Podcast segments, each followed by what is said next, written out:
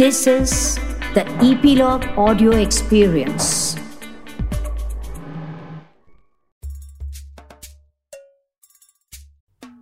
Sheikh Chilli का बचपन अजीबो गरीब किस्सों से भरा था। शेख चिल्ली के शुरुआती जीवन में सरोकार वाले बहुत कम लोग थे। एक अब्बू, दूसरी अम्मी और जब वह मदरसा जाने लगा, तब तीसरे मौलाना साहब। कुल जमा तीन आदमी। जिनसे शेख चिल्ली की बातें होती, नसीहतें मिलती और डांट भी पड़ती। यह ज़रूर है कि इसके बावजूद शेख चिल्ली में हुनरमंद और बुद्धिमान दिखने का जज्बा था। एक दिन शेख चिल्ली ने अपनी अम्मी से कहा, अम्मी, तुम या अब्बू मुझसे कोई काम क्यों नहीं करवाते? आखिर क्यों? सभी बच्चे के अम्मी अब्बू उनसे कोई ना कोई काम करवाते हैं, मगर तुम तो मुझे कुछ करने ही नहीं देती। क्या मैं इतना नाकारा हूँ कि तुम या अब्बू मुझे किसी काम के काबिल नहीं समझते? शेख चिल्ली की बात सुनकर अम्मी चौंक गई। अरे, ये छोटा बच्चा अभी से क्या काम करेगा? अभी तो खुद से ग्लास पर पानी भी नहीं ले सकता और पूछ रहा है कि काम क्यों नहीं कराती? मगर यह बात उन्होंने शेख चिल्ली पर प्रकट नहीं होने दी और उसे प्यार से सहलाते हुए बोली ठीक है मेरे राजा बेटे, अब मैं तुमसे भी कोई ना कोई काम कराती रहूँगी। माँ का दुलार पाकर शेख चिल्ली खुश हो गया और मदरसे से मिला सबक पूरा करने में लग गया। दूसरे दिन सुबह जब वह मदरसा जाने के लिए निकला तो देखा अम्मी दरवाजे पर फेरी वाले से कुर्ता बनाने के लिए कपड़ा खरीद रही है। उसे पास से गुजरता देख अम्मी ने उसे आवाज़ दी, जरा इधर तो आना, शेखू। शेख चिल्ली का भी मन था कि वे फेरी वाले के पास जाकर नए नए कपड़े देखे।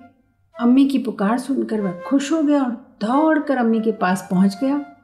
अम्मी ने उससे कहा, बेटे, देख तो इनमें से कौन सा कपड़ा तुम्हें अच्छा लग रहा है?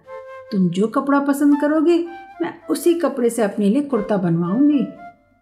शेख चिल्ली ने एक बार अम्मी की तरफ़ खुश होकर देखा और फिर उसकी निगाहें फेरी वाले के कपड़ों पर दौड़ने लगी। और अंततः उसने लाल लाल छापों वाले कपड़े के थान पर अपनी उंगली रख दी। अम्मी, यह अम्मी को भी लाल बूटों वाला वह कपड़ा पसंद आ गया और उसने फेरी वाले से कहा, भैया, इसमें से दो गज निकाल दो। फेरी वाले ने अपने पास से फीता निकाला और कपड़े के किनारे पर उसे फैलाकर नाप दिया और कैंची से काटकर रसीदा बेगम को थमा दिया। शेख चिल्ली के लिए माप का यह शब्द गज नया था और बाहें फैलाकर कपड़ा मापने का तरीका भी उसके लिए नया और दिलचस्प था। गज और हाथ फैलाकर माप लेना, ये दोनों बातें शेख चिल्ली के दिमाग में बैठ गई और वह कपड़े मापे जाने के तरीके को याद करता हुआ, बुदबुदाता हुआ मदरसे चला गया। शाम को शेख चिल्ली मदरसे से वापस आया, बस्ता रखकर हाथ मुँह धोया तभी अम्मी ने उसे दो अन्नी थमाते हुए कहा, बेटा दौड़ कर जाओ और कोने वाले हलवाई से दो आने का दूध ले आओ। शेख चिली ने मुट्ठी में दो अन्नी दबाई और दूध लेने के लिए एक बड़ा कटोरा रसोई घर से लेकर दौड़कर हलवाई की दुकान पर पहुँच गया। गाँव के कई लोग उस हलवाई के पास खड़े थे। हलवाई दोनों हाथ में एक एक जग पकड़े था। एक हाथ ऊपर करते हुए उस जग से गर्म दूध की धार गिराता और दूसरे हाथ को नीचे कर उस दूध की धार को दूसरे जग में भर लेता। फिर भरे जग वाला हाथ ऊपर करता और खाली जग वाला हाथ नीचे। यह क्रिया वह बार बार यंत्रवत कर रहा था। शेख चिल्ली के लिए तो दूध ठंडा करने का यह नया तरीका था। वह समझने की कोशिश कर रहा था कि आखिर ये हलवाई कर क्या रहा है। फिर उसे सुबह की घटना याद हो आई।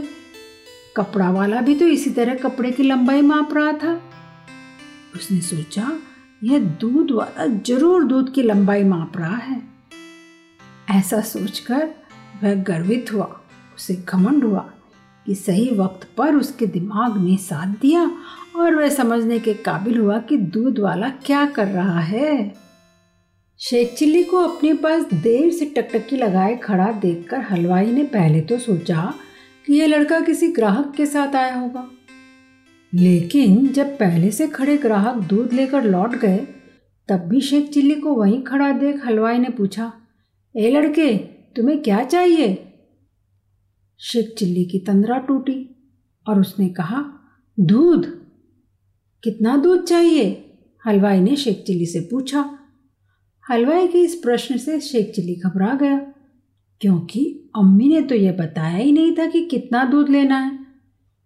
फिर भी अकल पर ज़ोर डालते हुए उसने कहा, दो गज दूध दे दो। हाँ। छिछिली ने कहा और दो अन्य हलवाई को थमा दी। हलवाई ने उसके कटोरे में दो आने का दूध डाल दिया। जब शेख चिल्ली दूध लेकर दुकान से अपने घर की ओर चलने लगा तब उसके आगे बढ़ते ही एक ग्राहक ने दुकानदार से ज़ोर से कहा, देना भैया, मुझे भी एक गज दूध। और फिर सभी के एक साथ ठाकों की गूंज शेख चिल्ली के कानों से टकराई। शेख चिल्ली यह तो समझ रहा था कि लोग उसे चिढ़ाने के लिए हंस रहे हैं, मगर वह यह नहीं समझ पा रहा था कि दो गज दूध मांगकर उसने ऐसा क्या कर दिया कि लोग उसे हँसी का पात्र बनाने लगे हैं।